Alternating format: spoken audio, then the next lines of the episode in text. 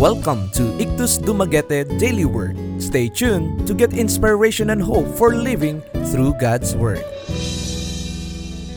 Our devotional for today is taken from the book of 2 Timothy chapter 1 verse 7. For God hath not given us the spirit of fear, but of power, and of love, and of a sound mind. Marks of a person of the Spirit. The greatest test is that the true Spirit always glorifies Christ. Christ is always the center. He is always given the preeminence. And the true prophet is not the man who talks about experiences and visions and what he has done and seen, but about Christ. And when you have heard him, you do not say, "What a wonderful man." You say, "What a wonderful Savior." You do not say, "What a wonderful experience this man has had." You say, "Who is the man of whom the Spirit is speaking?" The attraction is to Christ. The Spirit glorifies Christ. I now mention what I believe to be the perfect balance in this matter. God, said Paul to Timothy, hath not given us the spirit of fear, but of power, and of love, and of sound mind. That is from 2 Timothy chapter 1 verse 7. This is discipline, balance.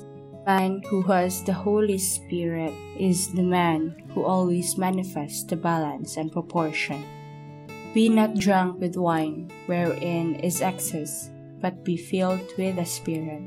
That is from Ephesians chapter 5 verse 18.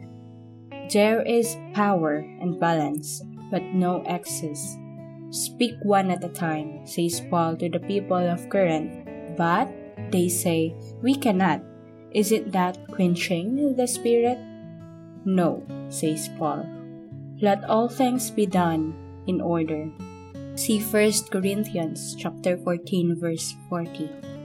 The Holy Spirit is the spirit of order, not of disorder. Doctrine and love are required. Experience and power, intellect and mind.